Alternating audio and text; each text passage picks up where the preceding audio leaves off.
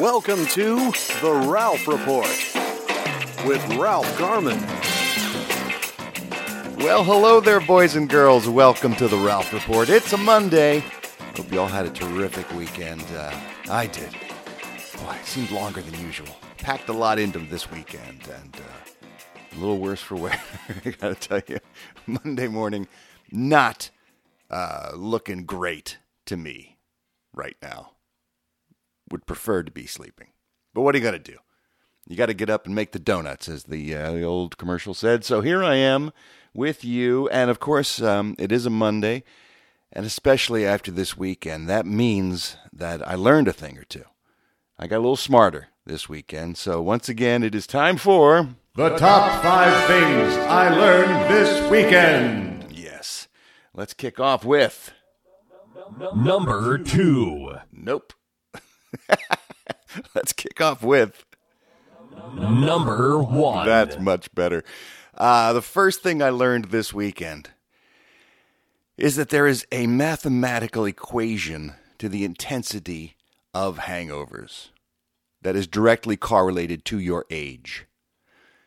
When I started drinking, and I, I guess this is okay to admit now, statute of limitations has to be over by now, I started drinking As uh, as a lot of people did in my teens. I did not wait until I was twenty-one to have my first drink. I used to drink, drink with beers with my buddies and stuff and everything when I was, I don't know, eighteen, uh, seventeen maybe, seventeen, eighteen, sixteen. Anyway, I was in my teens when I first um, enjoyed alcoholic beverages. And the next day, it was as if I hadn't had a drink at all. So that, in my teens, no hangover. twenties, the hangovers were twice as bad as they were in the teens. If I was a little groggy the next day as a, as a teen, in my twenties, they were twice as bad. And that's the equation I found out. For every decade of age that you are, that's the increasing intensity of your hangover. twenties, twice as bad. thirties, three times as bad. forties, forty, you get what I'm I'm driving at here. And I am still hungover from Saint Patrick's Day. We had a Hollywood Babylon on Saint Patrick's Day night at the Improv on Melrose, and I was doing a Guinness and shots of Jameson's. And, uh, boy, man, this is a true story. The uh, Improv ran out of Guinness. I'm just saying. I may have had something to do with that. And the next day, Sunday, man... it was brutal, crippling hangover. And today, still feeling pretty poor. So, I'm just saying, I may have to quit drinking at some point because every decade seems to get worse. Or, or, here's the other option, I never stop drinking. You can't get hungover if you don't stop drinking, right? See? That's what I learned this weekend. Okay, what else did I learn? Number two. Yeah, number two is that I did not win the lottery again this weekend. That's what I learned. I did not have the winning ticket for four hundred fifty-five million dollars from the uh, Mega Millions like I had anticipated winning this weekend. I did not. The winning ticket apparently was sold in Pennsylvania. My whole old home state did not go to me, which I find, frankly, disappointing.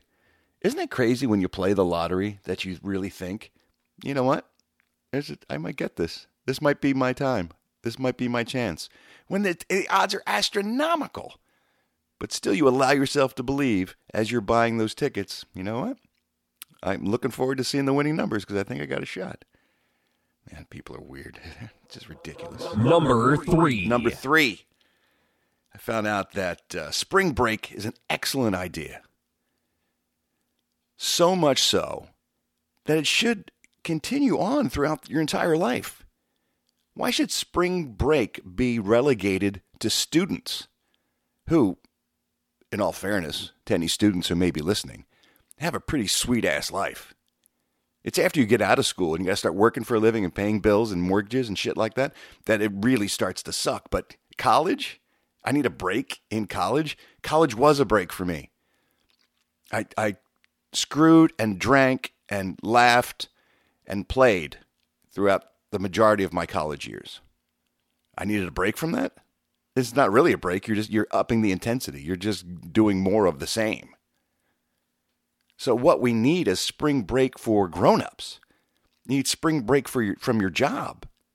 How much would you love it if you got two weeks off in March from whatever it is that you do for a living? They said, yeah, go ahead. Take a, take a couple weeks. Go to Fort Lauderdale. Enjoy yourself. Get laid. Have some margaritas. It would be awesome. It would be the best two weeks of the year. So I am running on a platform of spring break for everyone. And I, I'm going to tell you right now, uh, at the end of the month, I am going to take a little time to spend with my family and my kid on her spring break. We're going to go out of town for a couple days. But I will uh, prepare some pre-recorded material so I won't leave you in the lurch. But uh, I won't be doing any live shows per se. Not that this is live, naturally. I'm not broadcasting, but any daily live uh, updates. I'll do some pre-recorded shows for you, but I will be taking a couple days off because I want to spend some time with the family during spring break. They're already enjoying uh, some spring break time now. They have uh, left me behind, and they are in England. Jolly old England, in the North Country. Uh, Nottingham. They're in Nottingham. Aha! Yes, I'm Robin of Locksley. Hello, Sheriff of Nottingham. So uh, they're enjoying their spring break. And here I am, still hungover from Saint Patrick's Day. Number four. Number four, the fourth thing I learned this weekend. I'm wildly disappointed that there's already a porn parody of Tomb Raider called Womb Raider. That was my idea. That was going to be my million-dollar idea this weekend. As I saw Tomb Raider coming in at number two at the box office this weekend, I said, it's time to make a porn parody of Tomb Raider. I'll call it Womb Raider. Womb Raider, come on! That's so awesome. Yeah, somebody already did it. In two thousand three, by the way. They did it a long time ago. And I did some research, and it's like a shitty softcore porn, too. It's not even like a good, hardcore, funny parody film. So maybe I should still make it. Womb Raider. Right? Oh, nobody gets me. And lastly... Number five. Yeah, I got one right. Number five thing I learned this weekend is I do not like speed bumps. I resent speed bumps. Speed bumps are someone's way of telling me that they don't think I can handle my car properly. That's them in, in the underground parking garage saying, you know what, we don't trust you to uh, travel through this parking garage at a safe speed. So we're going to put these speed bumps up here to force you to slow down because we don't think you know what you're doing. We don't think you can handle it. I resent that. I resent them telling me that I don't know the safe speed to progress through a, a neighborhood street, a parking garage, uh, a parking lot at a, at a mall. Speed bumps, they treat you like a child, speed bumps do. Say, we don't think you're responsible enough, so we're going to put these safeguards in place because you can't handle it. And I resent that. I hate that. This weekend, I was driving around through an underground garage, and these speed bump, bump, bump, bump, every twenty feet. I was like, enough with these. So I found a way to get back at the people who put the speed bumps up. What I do is, in between the speed bumps, I gun my engine. I I, I accelerate as quickly as possible. Try to get like one hundred miles an hour in between the speed bumps. And then I quickly slow down, and I go over the speed bump, and then I just go really fast again. I drive very recklessly in between the speed bumps, just to show them they can't control me. And if something should go horribly wrong, if I hit someone or another car or something, it's their fault because they made me do it. They made me assert my independence because they tried to infer that I was not capable of handling my own vehicle. And that is not okay, sir. So that's something I learned about myself this weekend. I tell you, it was very educational. And those were... The top five things I learned this weekend. All right. Let's get into all the showbiz news, shall we? It is a Monday, so we like to take a look at the top ten movies at the box office to see what people went to see in the movie theaters this weekend. Congratulations to Black Panther. Always bet on black. Came in number one again this weekend when it was facing pretty stiff competition with Tomb Raider. But it came in at number one for the fifth week in a row. By the way, you know the last time a movie stayed at the number one slot in the box office for five weeks in a row? I was blown away by this detail. Avatar. Avatar was the last time that happened. That's crazy. This Black Panther thing is a monster hit. Made over six hundred million dollars already just in the United States alone. That makes it the seventh highest grossing movie in America in history. So congratulations to Black Panther at number one with another twenty-seven million dollars at the box office. Tomb Raider came in at number two with twenty-three point five million dollars this weekend. I Can Only Imagine came in at number three with seventeen million dollars. A Wrinkle in Time was fourth with sixteen point five million dollars. Love, Simon made eleven point five million dollars, made it number five. Game Night was sixth. Peter Rabbit at number seven. Strangers Pray at Night was number eight. Red Sparrow and Death Wish coming in at number ten. Speaking of movies, The Avengers Infinity War. Man, have you seen that trailer that dropped on Friday? Damn, does that look amazing. Anthony and Joe Russo directed this film. It is going to bring everybody in the Marvel Cinematic Universe together. And I think everyone's as excited as I am by the trailer because Fandango put their pre-sale tickets on sale at six a.m. here Pacific Standard Time, and um, I guess it would be Pacific Daylight Savings Time, right? Anyway, the story is the advance tickets crushed the previous record.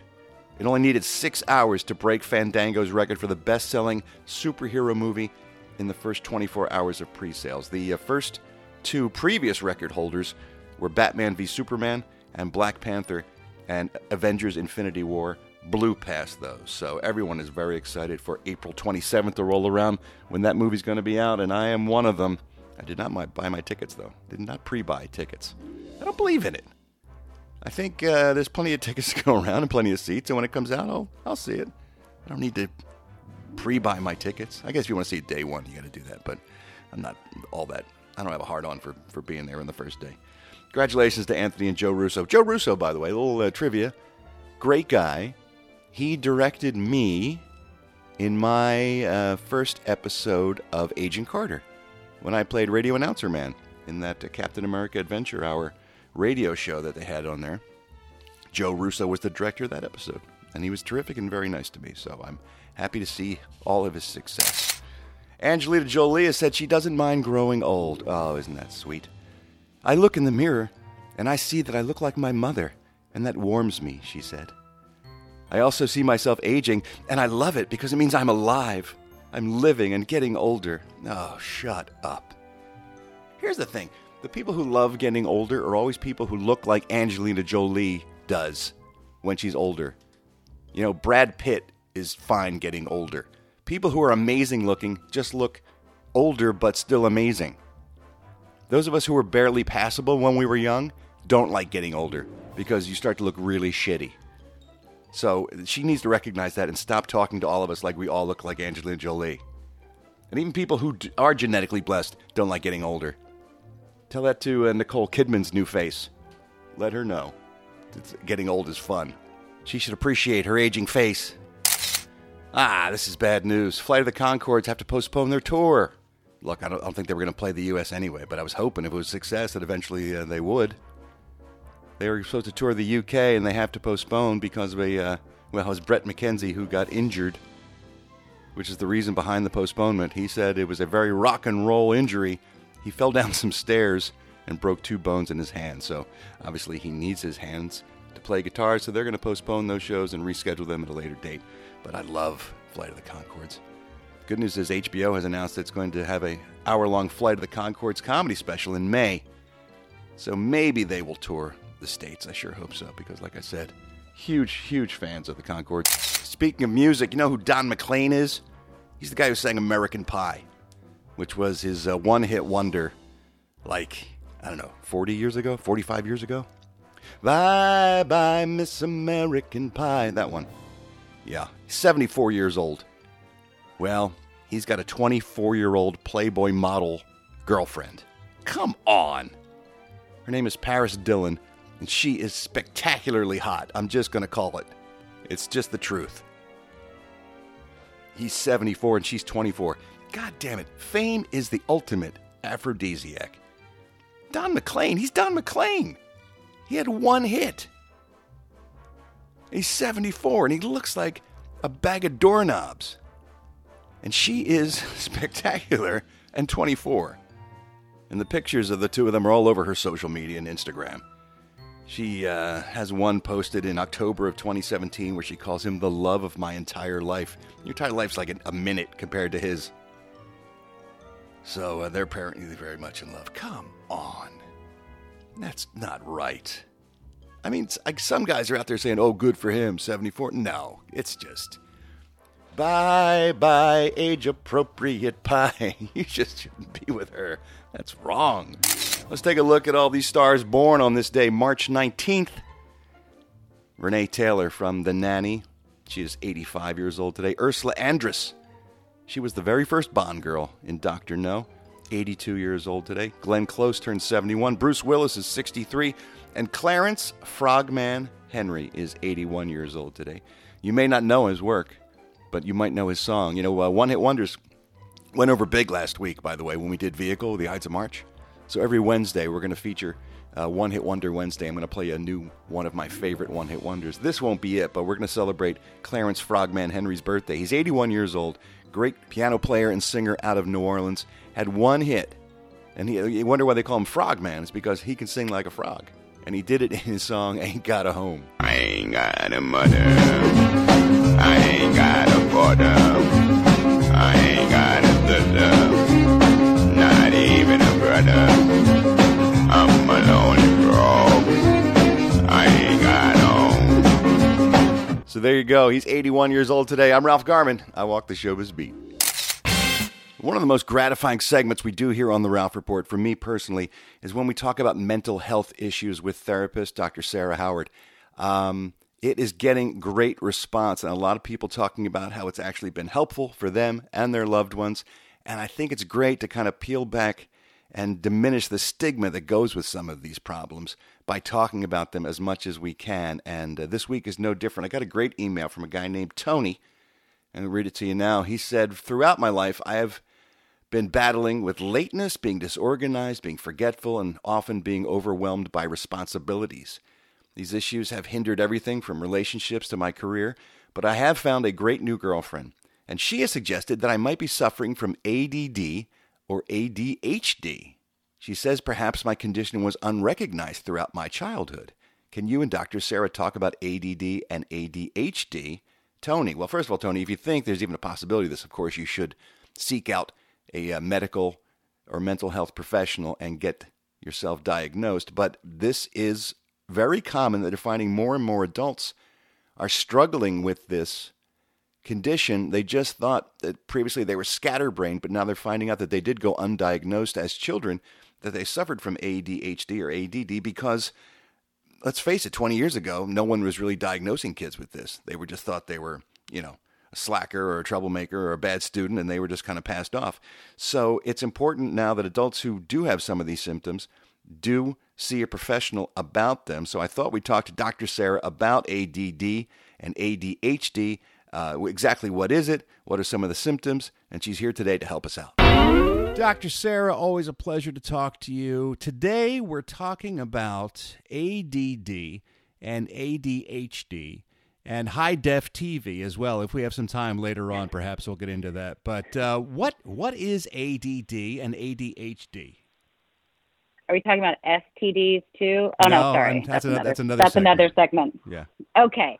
A D D. The definition is attention deficit disorder. Uh-huh. And then A D, A D H D is attention deficit hyperactive disorder. And this is something that we usually associate with kids, but it turns out there's a lot of adults who are walking around with the, the this the same problem, right? Correct. Correct. And the, with the adults, it's kind of harder. They'll basically have lived with it their whole life, but it never got diagnosed. And, you know, A D D, A D H D is relatively in the last, I don't know, twenty, thirty years is kind of a new thing. Um, but yeah, adults, it can go unseen for a long time and, and it can manifest a little bit differently like as, than it does with kids. It's very similar, but then it affects, I think it's even worse to have it diagnosed. I mean, it's great to have it diagnosed as an adult, but it can, the longer it goes on untreated, then it can even have other effects on your life, on your, you know, your social functioning and your just your life overall. So it's a pretty, it's, um, I think for some people who get diagnosed as an adult, it's probably a huge relief. Now, when it comes to kids, you can't even diagnose this until they're of a certain age, right? Um, uh, damn it, you got me. Yes, there is an age, but I don't recall what it is. Yeah, but I, um, you, I mean, you can't just take any rambunctious kid at three or four and try to pin this on them, because it's really hard to tell until they get older and grow a little bit whether they're actually dealing with this or not, right? Right, exactly, because the the, the nor- these patterns that these that kids with A D D and A D H D have, they're really they're just a variation on normal patterns of behavior. Mm-hmm. I mean, all kids are impulsive and distracted, and I have a three-year-old. I mean, my God, he's impulsive, distracted, inattentive, you right. know, some, sometimes, but like, so the difference is the A D D is like, they're like that most of the time. And mm-hmm. I think it's, it might, might be over the age of five. I, I wish I knew off the top of my head, but that's why it's hard to diagnose and why it can be really tricky when you get, and for all the listeners listening, if you think you have a kid that is A D D or A D H D, to really like, kind of shy away from just having a, a psychiatrist who throws throws meds at them. Yeah. Because, you know, again, like I said, young kids and adults too, we can all be impulsive or distracted and inattentive. But um, so yeah, you're right. It's a, it's a big, it's an important um, factor to know that it's, it's hard to tell. Um, and it kind, you kind of need like several factors for it to be diagnosed, and has to kind of go on for a period of time. And what are those factors? What are you looking for in a uh, patient that exhibits the symptoms of A D D or A D H D? So A D D, so so it stands for attention. So kids will have a very difficult time focusing, and not just a normal sometimes, but it's like majority of the time, difficult time focusing. In school, um, on tasks we give them at home, but it can also be like a hyper-focus. Um, so it's not just can't pay attention very well. It's sometimes over, over focusing where like it's so intense, which actually can be a good thing at certain points too, you know, because mm-hmm. some might be, because they'll be over focused on something they really, really, really, really enjoy. Like if it's something they're drawn to, like baseball, let's just say, for example, right. then it'll be really like over the top. But then things that they don't enjoy, that's where it's sort of like, or that are more run of the mill, like, oh, your chores. I mean, who likes doing chores? But, you know, like it's like, it's as if it's terrible drudgery, and then there's no focus on it. So that's one, that's the attention bit. Um, the deficit, it's kind of, I think of it more as like a style of learning that like some people just don't, the way that they learn, and I just hate, even hate the word deficit, because um, that means as if they're lacking something. And I really think it's more like different people, different kids learn differently. Um, you know, like some kid might be able to kind of learn their A B Cs, like bouncing on a trampoline, and like that's okay if that's the way that they learn. But it's more so curtailing and tailoring the way a kid learns to um, to what their style is, really their individual style of learning. So that aspect comes up a lot in like the school aspect. Um, The hyperactivity is kind of what it sounds like. It's just that, you know, the kids that they say they can't sit still. And again, it's not just the kid that sometimes can't sit still. It's like ever, like most of the time, majority of the time. Yeah, these are the kids in um, a classroom that are constantly interrupting the class and running around and keeping the other students from participating because they simply can't throughout the entire day settle in. Right, right. And they're, you know, like m- maybe even like not jittery, but like, you know, just, yeah, it's like as if it's internal, really. Right, right. Um, and so stuff to do for that is, again, it's kind of tailoring to how that person might really learn better or exist better in the world, sort of like breaking up small tasks, you know. Um, and the last one, disorder, again, like I, I hate the word because it just is such a stigmatized like label. Um, and I kind of just think of it as a, instead of disorder, D for disorder, like D for difference, um, that, you know, they're unique people, but they ha- they put that word at the end because they have to sort of, you know, have some sort of clinical diagnosis for it. Right. There's a lot um, of things in like... these books that are labeled as disorders that you ne- wouldn't necessarily consider one. Yeah, well, and also just, and it has like a negative tilt on it, like, right. uh, disorder. It's sort of like, well, um, maybe it's the difference. You're different than I am, or your kid is different than my kid, but that doesn't make them, you know, um, bad people. And some of very successful people are A D D and A D H D because, again, it's sort of like you use those, the, the, the positive parts about it, like that hyper-focus. I mean, like a C E O, you know, I wouldn't be surprised if a lot of C E Os and people that manage a lot of stuff are, have a little A D D, A D H D, and, you know, because it, it does allow a certain kind of intensity that is successful for certain things, right? But stereotypically we think of, especially when it's uh, in, in adults, we think of people who have a hard time Uh, keeping their train of thought or focusing or completing tasks or following through. And that can be a real problem mm-hmm. as an adult, right? Yeah. Yeah, absolutely. It can be absolutely sort of trouble concentrating, focus, disorganized. Like that's kind of the way you usually see it with adults, is more of like a disorganization and a forgetfulness. Um, that's how it manifests. Um, trouble concentrating. And that's really with adults is the way you'll see more of like the emotional difficulties that will manifest, because like managing feelings, especially like anger and frustration, mm-hmm. there's not like a, a system to kind of know how to manage them. And then sometimes so their relationships, they might not have successful, you know, intimate relationships. And I mean friends or, you know, or romantic relationships, because there's a sort of like, um, hard time managing their actual feelings. Right. Do you find often in cases of A D D in adulthood that sometimes people will self-medicate or try to adjust through, you know, substance abuse, that kind of thing? I think so.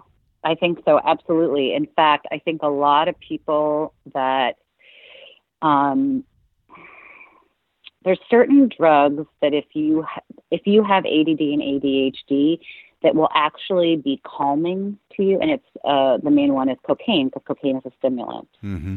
So I often hear and see in, in patients that have either diagnosed or undiagnosed A D D or A D H D that they, they'll say like cocaine kind of calms them. Right. And that's kind of a very, and it's not a one hundred percent case basis, but that's a very good indicator that there's something else maybe going on. And that's part of why they do it. Because it does bring them down a little bit, um, which is essentially what Adderall does. Like for the normal person, it would like hype them up, but for someone with A D D, it kind of levels them to a certain extent. So I think alcohol, drugs, sure, are absolutely um, are ways to, to kind of soothe. And you know, people with A D H D, they're something like six times more likely to have another psychiatric or learning, like disability, not disability, but psychiatric diagnosis or learning disorder than oh. most other people. Hmm. Yeah. So, and that's because it's kind of what I said before, the managing the feelings, there's not, and the, the difficulty concentrating and focusing and disorganization, all that, and, you know, it's part and parcel. Like you can't, it's sort of inextricably linked to the other parts of your life, your relationships and, and, and your psyche and everything. So it kind of affects everything, which is why a diagnosis of it is so important. Right. Um, because it's going to affect so many, every area of your life, really. And you mentioned Adderall. Uh, what are the other treatments that are available to someone who is diagnosed as an adult with one of these conditions? Well, so there's obviously medication, but again, I, I say that with an asterisk because I think, I mean, I, I, I do think a lot of kids especially, well, everyone's over, over medicated. I mean, I think medication in conjunction with therapy, whether it be psychodynamic therapy, whether it be cognitive behavioral therapy, um, um, are, are great. And I think really important, and things like, Um, really kind of tactical things like making lists for yourself, like if it's more of like an attention thing and a forgetfulness thing, doing those kinds of things that will help you not do those things, right? So right. list and having a support system, having um, sort of accountability for yourself and the things that you need to get done for yourself, having goals, having a clock, literally like a timer is really helpful for some people who just will like sit down to do something and then they kind of space out. Yeah. And three, three hours later, they're like, oh, I was going to do my taxes and I haven't, you know, so like having a timer and set time limits. Um, so it's really a lot of containing. Um, and that can be hard to do by yourself. So um, again, talk therapy, cognitive behavioral therapy for more of the like action items, because that's cognitive behavioral is a much more like that. That's kind of the way. I mean, I, I encourage people to not just throw medication at it, because if you still don't understand the underlying bits about it, because it's not just, oh, you have a hard time concentrating. Right.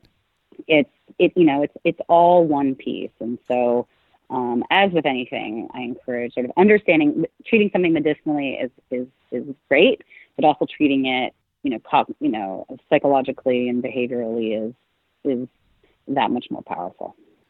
Again, great stuff and great advice, Doc. Thank you so much for helping us understand this, and uh, I hope we'll talk to you soon again. You're welcome. Happy to be here. Thanks for having me.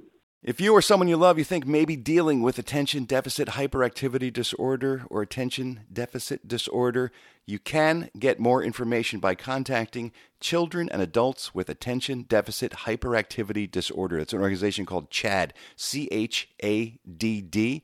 It's a national resource center for A D H D, and they've got a helpline. They only take calls on Monday through Friday between one and five Eastern Time, but you can call them and find out more information at one eight hundred two three three four zero five zero, or you can go to their website, which is C H A D D dot org. Get yourself some help, get diagnosed, and get yourself going in the right direction. When I started doing the Ralph Report, I knew one of the elements I wanted to have was a long-form sit-down interview with people that I really liked and respected. And this guy was on the top of my list of people I wanted to talk to. Jonah Ray is one of the funniest dudes I know. He is super creative, great writer, director, performer, comedian. His most high-profile project being as the new host of Mystery Science Theater three thousand. Fascinating life, too. Jonah grew up in Hawaii and didn't make the move to uh, Los Angeles and a show business career until later in life. That's what we talk about in this first highlight in the interview, is what it's like growing up basically as a white kid amongst the locals there in Hawaii, and what his dreams were as a little kid in Oahu. I think you're really going to enjoy this week's interview with Jonah Ray. Well, ladies and gentlemen, this is an interview a long time coming. Long-time friend of mine, uh, one of the funniest people I know, one of the nicest guys, too, and that usually doesn't go hand in hand. But in this particular case, it does. Mister Jonah Ray is with me today. Jonah, thank you so much for doing this, sir. Glad to be here. Thanks for saying those nice things. Well, they're all true. Well, you know, it is. You are right. It is hard to, usually when uh, someone's like, oh, is that guy funny or is that girl funny? They go, they're, they're really nice.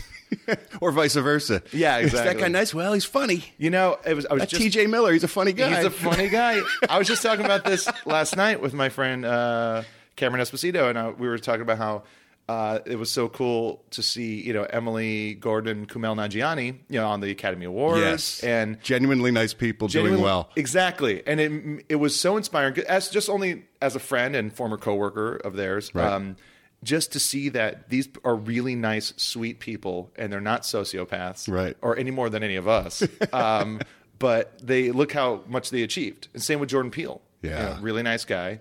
Uh, achieving these huge things. So you, you're like, oh, you don't have to be a dick. Right. And that's very inspiring. It is. Um, let's get into your story. Most of you folks know, of course, uh, Jonah from Mystery Science Theater three thousand, season eleven, the the rebooted, brought back version of that hysterical show. Great season, by the way. Oh, thanks. Is, oh, it's so good. And I haven't seen you since the news. It was in November, I guess. You guys got announced you got picked up for season twelve on Netflix, right? We are writing it right now. Oh, that's awesome. Yeah. Um, but it's a long way from Oahu to Mystery Science Theater, so let's cover some ground. Sure. Uh, born, born on the of island, man, man and woman came together.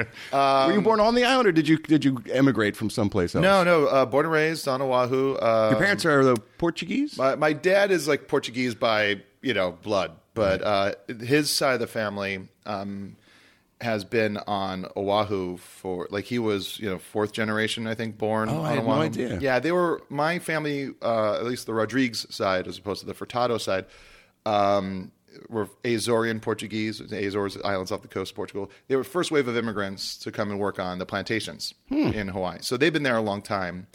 Um, my uh, my mom. That's why they got to build that wall, man, to keep those build, immigrants out. Exactly. They're taking away Hawaiian jobs. Yeah. Those are American jobs. There's, it's, a, it's like we should build a wall around every white person. Just to protect them from themselves. Yeah, exactly. But we, uh, so, you know, and then my mom's family moved there when she was like thirteen. Oh, and wow. uh, her her her dad had a um, a furniture shop in uh, Northern California in a town called Orland, which is uh, probably known for being near Chico. Um, and so it's where the prisoners run to when they escape from yeah, the penitentiary. Yeah, yeah, exactly. We're going to hide out in Orland.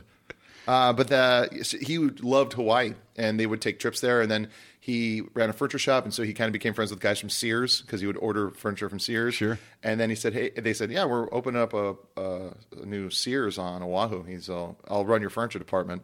So he sold the family business and moved his family to uh, Hawaii. That's a good trade-off, I mm-hmm. think. I'd work at Sears if I could live in Hawaii. Yeah, yeah. It's uh, like it was a huge pay cut, too, and then it's just, so he just wanted to live in Hawaii, so he took his four kids there. That must have been a big deal when Sears opened up on the island, however, though. It was, I'm sure it was. Yeah, back in the day. I mean, I remember how crazy it was when Dunkin' Donuts opened up and, and the Starbucks opened up in my town. That's so funny. Yeah, but it's, uh, yeah, so that's, I was, so I was born and raised there, but, you know, and I'm, my dad's side of the family, you know, all local, all brown. Right. You know, uh, my mom, very pale skin.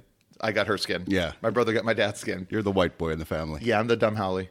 Yeah. was there was there prejudice being a local growing up and looking like a, a white dude? Yeah, yeah. You're hardly local, especially me, because I got like I was like a like uh, I was blonde hair when I was a little kid, and mm. then I got real fat, and then I had glasses, and so and I got tall. Jeez, just give a, yourself a break. But I was a target, you know. So it's I, I I'm and I I can say that now, like looking back, but like, you know, it's it was really. I didn't, you know, I stopped surfing as much because my as my vision got bad, I didn't go in the water as much because, you know, you see a shadow and you think it's a shark because it could be. It's not, it's not an irrational fear. Right. You're not off the Jersey Shore. You're in Hawaii. Yeah, exactly. Yeah. Um, but the it's I there was a bit of like, you know, my cousins like would just call me the Howley kid, you know, and wow. I was always kind of and, you know, it was family and it was like I was embraced, but it was there was a bit of a separation and and it wasn't the best. But, you know, it was still, you know. They all we all love each other now. Yeah, sure. Yeah. Now, yeah. Now that you've got a series and a couple bucks to spend, everybody's your friend. You know what the worst is? Is like I wish I wish people would know could know more that we don't make as much money as they think. I That's wish true. There was a way to show people that because there was a time where like it was you know a year or so ago I had like three shows technically. Yeah, the Meltdown on Comedy Central had Hidden America on C I S O, which you were great in. Oh, loved that show. And um and Mystery Science Theater, and you know if I. was a kid and I was like, this guy has three shows, three T V shows, three T V shows. Uh, I would say he's a multimillionaire, right? But that's not the case anymore. Because back in the day, that would be the case. Yeah, when there was three three networks. Yeah, even my friends, they were like, it's like, hey, we heard you got like three million to do, uh, like um, the Meltdown. I said mm, that was maybe almost the budget for the entire season. three seasons.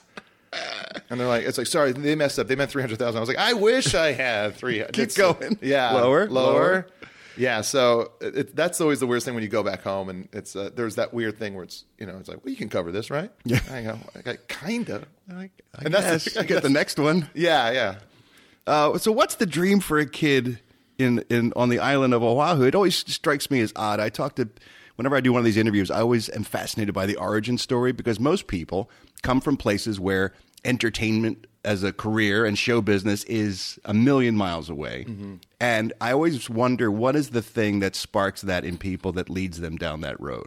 Sometimes they come out of the womb thinking, I got to sing, got to dance. And then sometimes yeah. it's an event in their life where everything sort of shifts and they move into a different direction. What was your situation? Well, I always, I always liked performing. Right. Uh, you know, I, I liked playing music. I got playing drums really early on. I liked, um, I tried to join plays, but I was also, as my, as my body, when I started getting taller than everybody and bigger and I, and my body hurt. It wasn't like I was got big and I was like, well, I'll play sports. It was just like my body was getting big and it hurt all the time. And like, I didn't, it was like a mech suit that no one gave me the directions for. And I didn't know how to use it. And so I, was, I got real clumsy. I wasn't able to skateboard anymore because I lost my balance. Oh, wow. Yeah. It was, was it because of the speed that you grew? Was yeah, it, it was real fast. Mm. It was like out of nowhere. And I and it was around the same time that where Andre the Giant died from complications of gigantism. Right. And I started getting scared. Like I, I got so scared because I thought I wasn't going to stop growing because oh. it was everyone was just – and no one else in my family was tall. That was another weird part. Were you exposed to some radioactivity or something? I think so, yes. Maybe I hit like something for being near the equator, and for some reason... Something came out pick- of a volcano nearby? Yeah, yeah, Who knows? Yeah, yeah. I stared at a goat and I hit a gypsy. and a, a, an urn got knocked over. But it's it's it's something that I always liked and wanted to do, but also my, I guess, self-esteem. It's like there's even... there's a I made like a... I took like a little film communication arts class when I was a junior in high school, and I made a little short. Um, mm-hmm. And but like I remember like there was like when we first started the class, we had to get interviewed, and I was like, "What do you want to do when you grow up?" And like I would just I was putting on like punk shows. I was playing in punk bands. I would put on punk shows at my house, and I would say, "Oh, I just I put on punk shows, and I would my my dream is to put on big punk shows." Um, and I did that because I was so scared of wanting to be known as a person who wanted to perform mm. because of like the way I viewed myself. Right. And so I did keep it under wraps, but it is something I always wanted.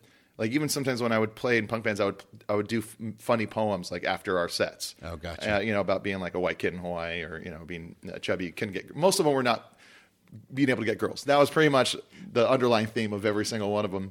Um, but it was just something that I always wanted to, I just wanted to be Mel Brooks. I wanted to be Albert Brooks. I wanted to... Were, were movies and T V shows a big part of your life when you were coming up as a kid? Yeah, I was yeah. obsessed with horror movies and comedy and um, not necessarily stand-up. I loved stand-up, but I just watched whatever was on Comedy Central. Mystery Science Theater was something I was obsessed with. Right, sure. Um, you know, I I enjoyed knowing about comedy, like Monty Python. I found Mister Show first out of all my friends. Um, you know, Kids in the Hall. I was obsessed with wearing a Kids in the Hall pin. Actually, oh, yeah, I just realized yeah, yeah. that. Um, it was just something that I was, you know, making little sketches with my friends and, you know, begging my parents for a little editing machine so I could hook up my camera to my V C R and edit little videos oh, and stuff cool. like that.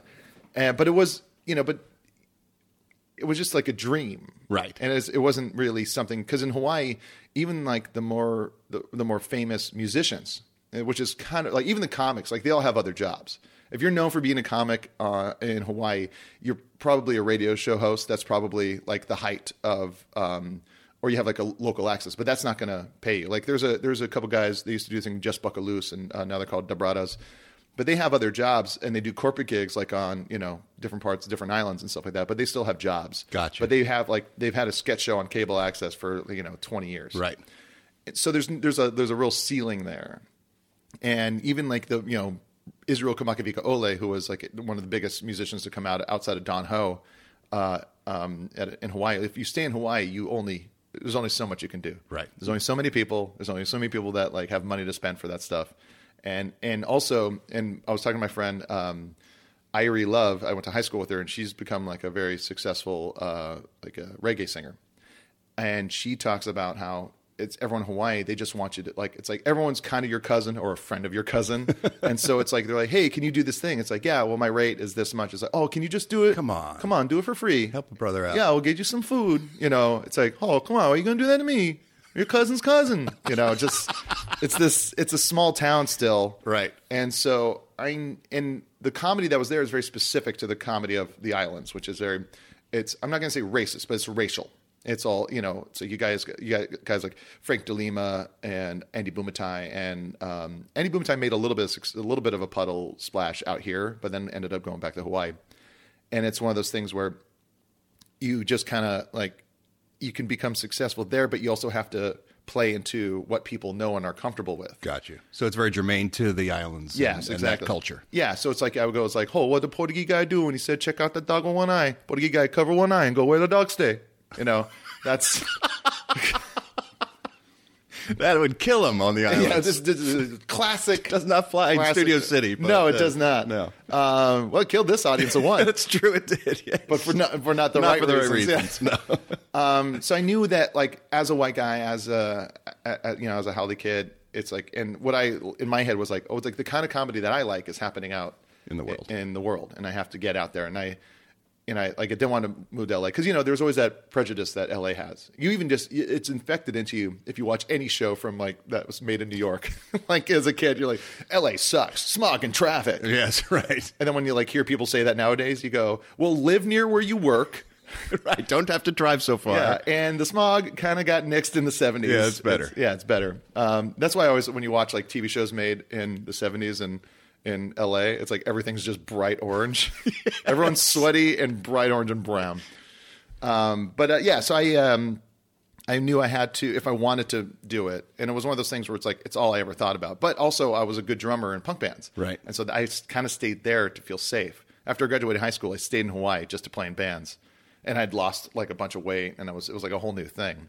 But I, I kept on thinking to myself, I was like, it's like, but this is what I want to do. I want to, I just, in my head all the time, like I want to be Mel Brooks. I want to be, you know. So that was always the goal, even though you thought at the time it was not attainable. It was not. You weren't attainable. A drummer who suddenly fell into acting or no, comedy or something. No, not like Fred like, Armisen. Or Mickey Jones. Or Mickey Jones, yeah. God rest his soul, Mickey yeah. Jones. Playing with Kenny Rogers and then said, I think I'm just going to do this instead. I always, it's like, it's so weird that me and my wife, Deanna, were talking about this the other day where it's like, it seems musicians are allowed to act more so than people want actors to be oh, musicians. Very much so, yes. It's like, it's like, oh, wow, like this this guy's going to be in a movie? That's pretty cool. Like, Up York's going to star in a Lars von Trier movie? Rad. But if it's like, the girl from the Lars von Trier movie is going to be in a band? Fuck you.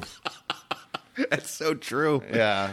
It's just, it's, so I think it's because of Don Johnson. I think yeah. I, think, I think heartbreak really yeah. uh, threw us all for a loop. We it, never got over it. You know what it was? I think it was uh, The Return of Bruno. That by, too. Uh, that also was uh, respect yourself. Yeah. Still, I still carry that scar. More with Jonah Ray all week long. Also coming up this week, of course, Sex University. We're going to be talking about bisexuality, male and female. We're also going to debut One Hit Wonder Wednesday. We're going to have the movie beat later on in the week. It's going to be a terrific week, so stick around. Make sure you subscribe to The Ralph Report at patreon dot com. I love you. I mean it. Bye.